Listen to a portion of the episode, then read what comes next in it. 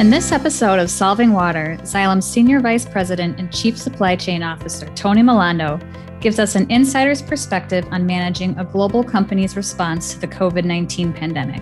He shares his experiences and key takeaways one year after the World Health Organization classified COVID 19 as a global pandemic, as well as how Xylem is using that insight to drive business evolution in 2021 and beyond. Take a listen. Good afternoon, everyone. I'm Amanda Holloway, host of Solving Water, a Xylem podcast, and I'm pleased to have Tony Milando, Senior Vice President and Chief Supply Chain Officer at Xylem, here with me today to discuss what it's been like over the past year to serve on the front lines of managing a global water technology company during the coronavirus pandemic. Honored to have you on Solving Water, um, Tony, and, and to hear how you've helped Xylem navigate this unprecedented time in history. Yeah, well, thanks, Amanda, for having me. Glad to be here. And you've been with Xylem since 2015, and, and presumably you've seen a lot of positive changes occur during that time, many of which you led. And, you know, this sort of theme of optimism has been coming through a lot of um, my conversations on solving water this year, and, and people just taking an optimistic view of the global water crisis and then also um, related um, major issues like the pandemic. And so, um, what stood out to you as the most positive change the company experienced in 2020?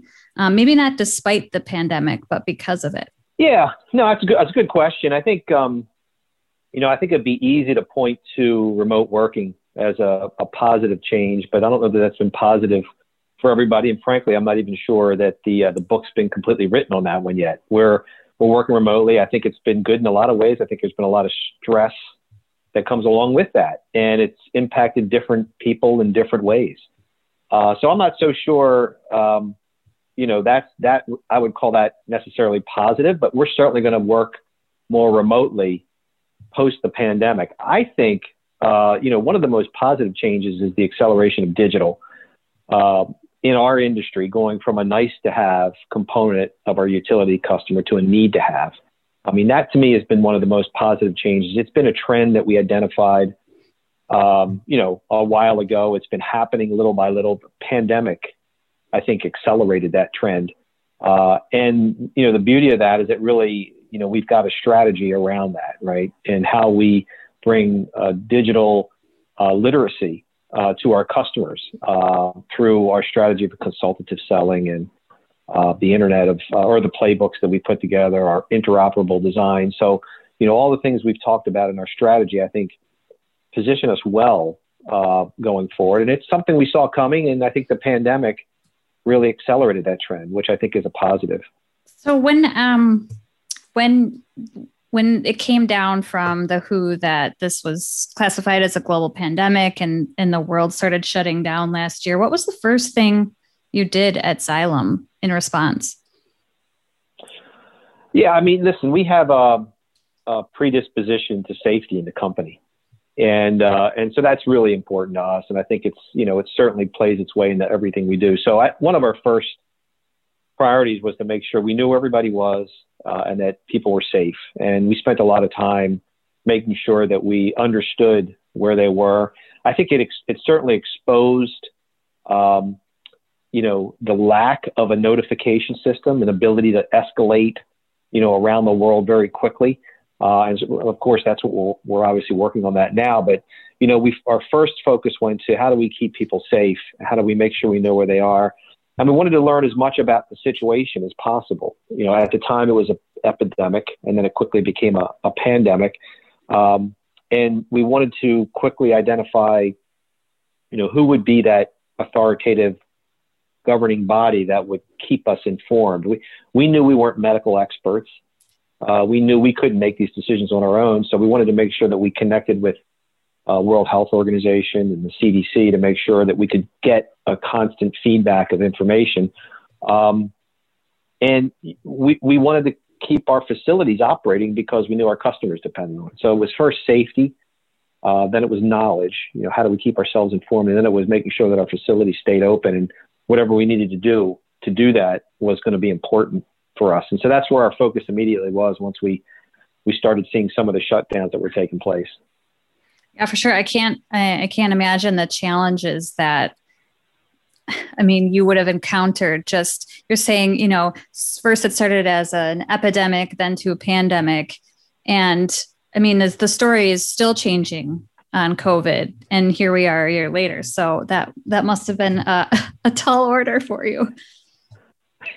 That was interesting. We did, you know, we did. I didn't realize how much, how little I knew about hand hygiene and, um, you know, what goes into hand sanitizer and the different types of PPE, and got to know plexiglass very good. You know, I mean, these are things that we would never, we were never really thinking about. Uh, so it really, it was really like. Uh, a crash course in uh, in safety hygiene within a pandemic, and uh, many days was like whack a mole. I mean, there was things popping up all over the place, whether it was you know Italy coming very close to shutting down, to uh, India, uh, the Philippines, and it just seemed to you know move its way uh, around the globe.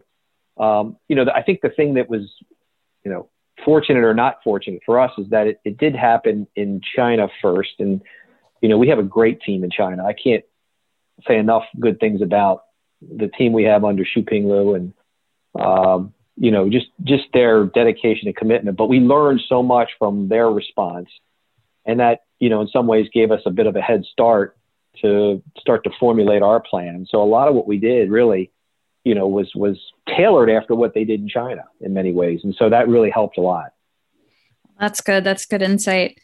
Um, we talked a little bit about um, some of the challenges and how ever changing that they are. Um, but one does is there one that particularly stands out to you that Xylem faced, you know, as a result of the pandemic? Well, you know, I think the the, the listen at, at, the end of the day, um, as I mentioned earlier, staying safe is important, but then serving our customer is kind of a very close second. And so when we start to break down how that really needed to happen, it starts with the demand side of things. How do we, you know, how close are we to our customers? Are they even working? Are they are they operating? What did they need? How can we help them? Um, and so we spent early on. Our teams around the world spend time uh, connecting with our customers uh, on a very regular basis to understand what their challenges were, trying to understand what they needed and then feeding that into our operation on how we could best serve that. We, we immediately turned to our suppliers um, and tried to give them the best signals that we had on demand. And of course, they're all going through exactly the same thing. I think this is the most uh, unique thing about this. It, it wasn't like we had a supplier problem or we had a product that was discontinued or we had one factory that had been shut down. This was the entire economy, suppliers, customers, us, all being impacted at the same time. And so, so we spent time with the customers, we spent time with our suppliers, and then we also spent time internally, um, you know, making sure that we could social distance, PPE, hand sanitizer, um, staggered shifts, temperature checking, you know, all the things that we've talked about all year. Um, every element of the supply chain had to be addressed. And so when, when you ask what the biggest one, one of the biggest challenges was, how do you keep that open? Uh, and it really was, it, it was really a village. It, it's every part of our corporation, you know, pitched in to help. It was, you know, our frontline folks, you know, making sure that uh, we're servicing uh, the right parts of the, uh, um, the commercial landscape in the right way and in a safe way. It's, you know, it was, it was our sales folks working closely with our customers. It was you know, our supply chain folks making sure we can continue to deliver, purchasing people, working with uh, supply engineering engineers developing alternative, you know, PPE like the shields and things like that that we did. So there was a, you know, really was a lot going on. But I'd say, you know, just keeping the supply chain running took, you know, a large portion of the corporation to, to do that. That was probably one of the biggest challenges that we faced. Oh, absolutely. I, I often catch myself forgetting that when you think of a frontline or essential workers, you think of folks that are, you know, in the hospitals, caregivers, healthcare providers, but our industry in general are full of essential workers, right? water treatment plant operators, wastewater treatment plant operators, utilities, all that good stuff. And then in turn, because we supply these essential workers, we're an essential business too. So that's I, I have to remind myself of that, just how complex that must have been. Um, but I'm, you know, I'm guessing there's some some key learnings that kind of came out of that whole process um, over the last year. And um, do you have a few uh, a few takeaways? For me personally, I mean, and I think I speak for maybe a lot of folks that that work remotely. You know, it was it was being a bit more pers- uh, purposeful around you know the cadence of meetings and interactions and you know how we uh, you, you know you don't you won't just bump into people anymore obviously you have to schedule those engagements uh, so really working remotely was was one of the big learnings for a lot of us um, but i think you know probably the single biggest learning for me and and uh, I've I've said this a few times is uh, I'm amazed at how adaptive people are to change when there is a singular focus uh, and a common purpose, and it's and it's very clear. I mean, there's it's a real lesson to me when I think about you know we we basically put I don't know I'm going to guess, but it's probably 40 to 50 percent of our workforce went remote in a matter of weeks. Um, if we would have sat down and said, you know what, let's put 40 or 50 percent of our people remotely, you know, and tried to plan that out, I bet it would have taken years. Um, and so you, you kind of sit back and think about how did that happen? Why, why did that happen? What, how can we possibly make? Well, I think it has a lot to do with the fact that, you know, um, we, we knew we wanted to stay, we needed to stay safe. It was a humanitarian issue. We knew that we needed to keep the business running, okay, uh, because we had essential customers that are serving the communities that we had to keep running. And so the, the objective was clear uh, people knew their roles and they just did what came natural to them. Um, and it's a real great lesson in lean in the sense that you, in lean, we always talk about keeping the customer focus in everything we do. You want to remove waste, things that the customer won't pay for. Well, I can guarantee you there probably wasn't a lot of waste that happened over the last year. Everything we did was essential because we had no other choice. Um, and so when I think about w- what my learning was, and I think what we learned is that we can we can enact extreme change very quickly uh, when when there's a singular purpose and a common goal. Um, and so that uh, to me that was one of the biggest lessons over the last year. That's great. Anything else aside from you know the the fact that we could all pull together and just like this major shift of remote working? Any other like um, takeaways that you know might impact our business going forward or you see changing how the way we do things here at xylem um, just based on sort of this situation we found ourselves in yeah i mean absolutely i think um, you know we found um, that you know we do a lot of witness testing where we bring customers into our facilities to take a look at our products uh, physically, and, and we, we needed to do those remotely. And that's become part of our offering now is remote witness testing. Um, that'll stay with us for forever now, right? I think, you know, we, even at the corporate level, we started doing um, our board meetings, the board of directors virtually. Um, I suspect as we, you know, post pandemic, we're going to have at least one, maybe two of those board meetings continue to be virtual. It's it's an incredible amount of time time to be saved. I think we found that we don't need to be at the suppliers four or five times a year. We can do something less than that. You know, same thing with customers. So I think I think the notion of having to get together and meet uh, and you know be physical, I don't think goes away, but it certainly is going to be reduced. And I think that's going to bring much more efficiency. Uh, I think it'll reduce the stress level of travel, um, and you know bring you know more value added time to us. And that, to me, that's a, that's a huge change going forward. Uh, that, you know, I think was happening. Um, I think as we look at our, our workplaces, they take on a different uh, notion. I think, I think, you know, we all worked in an office and when we wanted to really have an important meeting, we went off site. Well, I think I think if we really want to have an important meeting, we're going to all come on site, right, and have it at the yeah. office. Uh, and so I think that there's that's a, that's a bit of a, a change in thinking. But you know, those are I think there's going to be a whole new way of working, you know, in office in offices as we move forward. So, and we've worked on that. We've talked about a permanent remote working uh, program that we're uh, developing, and that we will communicate, you know, as we get closer to the point of, okay, now we're ready to reopen, which which really which really is our next thing on our agenda is is now you know the the COVID response team is really talking a lot about how do we, in an organized way, reopen once we reach this quote unquote herd immunity and, and things are you know safer to come back into the office. Yeah. So can you tell me more about this phase? Because, you know, the obviously the pandemic looks so different now than it did a year ago, but we're still waiting for things to unfold. And I think we can all agree that um, there there is going to be a new way of life. I don't know if this the new normal is the right terminology, but um, but there's going to be a new way of doing things at kind of all different levels and all different places of society. So, you know, what can you tell me about this next phase we're entering into?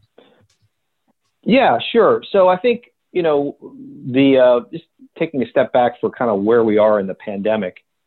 Uh, we have about 780 of our colleagues that have um, been impacted with COVID. Um, I believe it's 721 that are recovered. So we have about 39 or so that are that we're still monitoring. That's kind of the lowest open case rate that we've had since early October.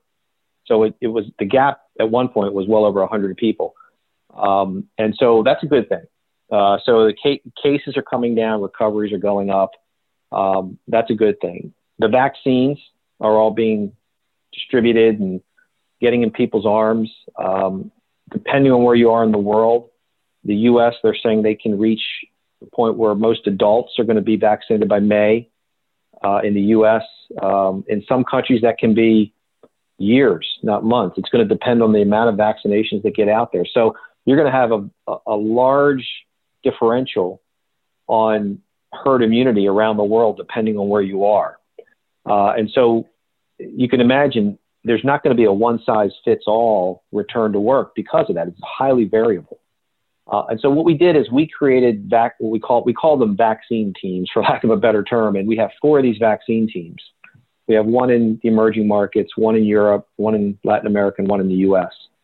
Um, and that's in our FAQ if you want to find out who's running those. But the idea is that we're, we're now taking what was the COVID response team, a central team, and we're distributing the authority of that team to more local, to localize it, because we recognize that the return to work is going to be very different or at a different pace, uh, depending on where you are in the world. Uh, and so things like how, how quickly we all go back into the office. Uh, you know, an example would be, you know, in Australia, uh, where they've had very low case rates over the last three or four months. Um, they're they're quote unquote in phase two almost at this stage, where they have about 50% of their employees back in the office uh, because of the low case rate there. Um, and so there's there's a phased return, and that's something that we'll manage through these vaccine teams. Um, they'll before you can return, there's a whole protocol within the office. Uh, I happen to be in the Rye Brook office this past weekend. Um, I happen to be up in New York visiting my son in, in college, and I decided to go into the office. I hadn't been there in a year. And uh, the team there has done a great job under Carolyn uh, Clark to really lay out, you know, the, the, the traffic pattern, um, the conference room area, uh, just signage everywhere. And, and these are the, this is the preparedness that we need to go through. Air filtration, air quality, all these things are, are the things that need, that we need to go through in each building before we can allow people to go back into the office. And then it's going to be, you know, going through group by group um, you know, who really needs to be in the office to get to be effective and who doesn't need to be in there. And the folks that really don't need to be in there, um, do they want to work remotely? And how, how remote do they want to be? Do, do they want to be, you know, coming in one, you know, when needed, or is it this hoteling concept where you come in, you know, two days a week, uh, something like that, or you come in full time? So that whole exercise, you know, as you can imagine, is going to take, you know, a bit of time to do. And so that's, that's another part of the reopening process. So those are all the pieces that we're working through. And then there's the, you know, if you're going to work from home, how do you set up an effective workplace long term? How do you get reimbursed for certain types of expenses? And um, how do you manage remote employees? You know, there's there's a whole bunch of protocol that we're developing right now that'll also be part of the, the policy as we as we roll it out. So we're prepared. We're, we'll, we'll be ready when the time's right. But um, I think it's going to be interesting. You know, not being physical, uh, physically present for over a year to be in a room with somebody is going to be a little awkward. I think at first. no doubt. No you know, doubt. In some ways, it'll be like it'll be like starting a new job, but it, it will be interesting. I'm looking yeah, forward I mean, to it, by the way. yeah, me too. Well, it's kind of like that whole they're saying about like handshakes and hugs, right? Like, especially right. I know it's different by culture, also, but you know, it's still so knee jerk to want to go and shake somebody's hand when you meet them or give you know friends and family hugs when you when you say goodbye. And now you have to like Absolutely. triple think it and it's it is it's awkward. It's you do that little dance back and forth. Just a couple more questions for you tony. Um curious if we had uh what maybe some of the policies or programs that we had already in place that actually really helped us when the shutdown occurred um, well, I mean, I think you know, the, the, we, we were developing a crisis response plan um, just before the shutdown. In fact, we were weeks away from you know presenting it to the SLT and rolling it out. Uh, and so instead of doing that, we we got to play with live ammunition here because we went right into using it. you know, uh, and um, and I think that you know obviously that had a framework in it that helped us get organized pretty quickly. Um, and and that was that that was I'd call that a policy that was somewhat in place that at least gave us a framework. Now we we had to learn precisely what we needed to do, but it, it allowed us to you know know that we needed to create a, a team who needed to be on that team. So we identified a kind of a workforce protection component. We identified a communications component, social value component, all these different elements we assembled this team and uh, and we you know we started meeting uh, twice a day for a while uh, because things were moving so quickly. Now we're back to once a week at this stage, but um, but it was it was pretty um, hair raising for a while there because you know we were getting so so much different input. We didn't really know how to react, and so we had to meet in the morning and the afternoon to figure out if we needed to change what we did. This you know what we decided six hours earlier. Um, based on what we heard and saw. But I, you know, I think that was probably the biggest policy that was in place. Now we have a lot of elements of our company that I think got tested, like our uh, employee assistance program. You know, mental health is probably one of the most um, I to say misunderstood areas, but it, it's certainly an area that is um, is not quite as you know visible as, as physical health, right? Obviously, and uh, and I think you know, when we first got into it, that wasn't top of mind, but it was a policy that we had in place. And um, you know, as we we heard more from folks, we did some we did an active listening session, a couple of them in the fall. We're going to do more here at the end of this month, and we really heard the stress in people's voices. Um, you know, particularly working uh, parents, and uh, frankly, because the caregiver tends to be uh, the mom, the female, a lot of moms. Interesting, we're talking about this on International Women's Day, but it's it really is it really is a, a, a real issue. And so, uh, employee our employee assistance program, we we we I'd say we sharpened the focus a little bit there, but it was in place, and having that facility in place was very helpful. Um, and so, I think you know we have had you know prior to the pandemic, we had about a thousand people that were working remotely already, you know, sales folks and folks like that. So there was already um, an understanding of how to set people up remotely. And so, you know, John Keogh and the IT team did a great job at, at really kind of, I'd say, supercharging that policy or that practice to allow, you know, almost 10 times, you know, at least seven or eight times that number to work remotely. So there were some things that were in place that helped us uh, get started. So we weren't starting from zero necessarily, but uh, uh, but we certainly had to sharpen the focus on a number of those. Well, that's great. Yes, I've. Uh, it is pretty great that you're able to mention that on International Women's Day. I should have said something in the beginning about that, but here we are. um, anything else you want to say about your role in Xylem's overall pandemic response, or just how the pandemic maybe changed you personally or the personal impact it had on you? Uh, you know, I, I think as I, as I, you know, as I mentioned earlier, um, you know, I'm, I'm inspired. I really am inspired by um, just the general goodness in people wanting to do the right thing. I mean, I, you know, people come out in droves to help toward, for this pandemic. You know, whether you're a frontline worker, uh, whether you're one of our service technicians, whether one, one of our folks in the factory, there's been so many, there's countless stories in our company of people just wanting to help others. And, um, and so that's really touched me personally. Uh, and, and really, um, just further val- one more piece of validation why I'm here. You know, I mean, I you know I came to this company because of the sustainability mission, and uh, and it certainly is sustainability with a big S, not a you know not a small S for sure. And you know we have we have work to do. We we know that, but I but I think we're so far ahead of so many other uh, companies, uh, and it has really everything to do with the, the the type of people we have here. And I think to me that was, you know, again that that really shone through loud and clear through this uh, pandemic. Yeah, it's a great lead into my last question, which is actually um, a question that I ask every guest that we have on Solving Water. Um, and you know, you have a fantastic background with world class companies, including Stanley Black and Decker. Um, but in terms of the water business, what's the most important thing you've learned so far? Um, well, I got to tell you, I, I never really worried about keeping the water running while I was, you know, putting dishes in the dishwasher or brushing my teeth or anything like that. But it is top of mind, and it's top of mind for my family. So you become much more attuned to uh, the finiteness of water.